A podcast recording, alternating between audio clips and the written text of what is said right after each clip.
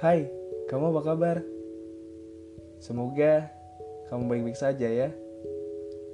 Kamu apakah masih ingat dengan pertemuan pertama kita dulu?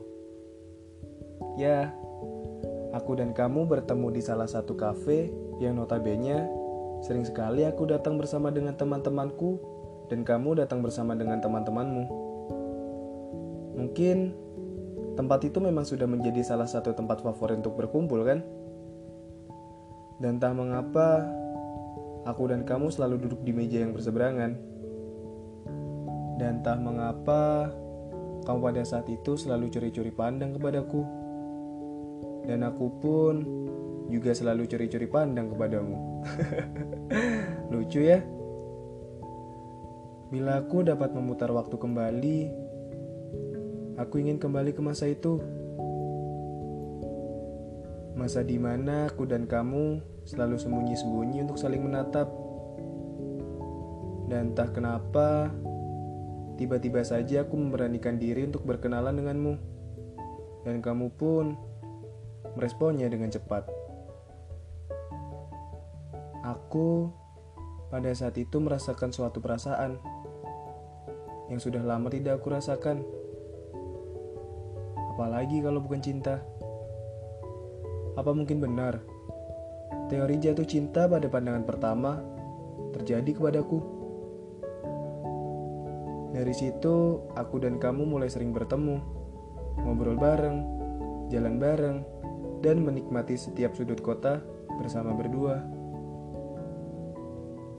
Kamu lucu, kamu menggemaskan, kamu yang telah membuatku tenggelam dalam lautan asmaramu. Hingga pada akhirnya terciptalah sebuah kata kita. Sebuah kata yang bisa diartikan sangat sakral dalam sebuah hubungan.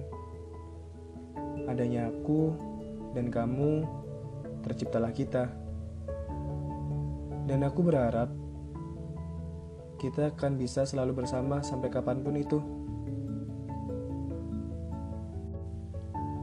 Awalnya memang semua baik-baik saja, namun Entah mengapa akhir-akhir ini semua terasa beda. Ada yang hilang. Namun aku tak tahu itu apa. Akankah kamu tahu? Pertanyaan-pertanyaan yang selalu datang silih berganti tanpa tahu apa jawaban dari semua itu hingga akhirnya ku jadikan satu dalam sebuah list. Tuhan telah merencanakan sebuah jalan untuk kita dan pasti itu yang terbaik. Hingga akhirnya 20 Desember 2019.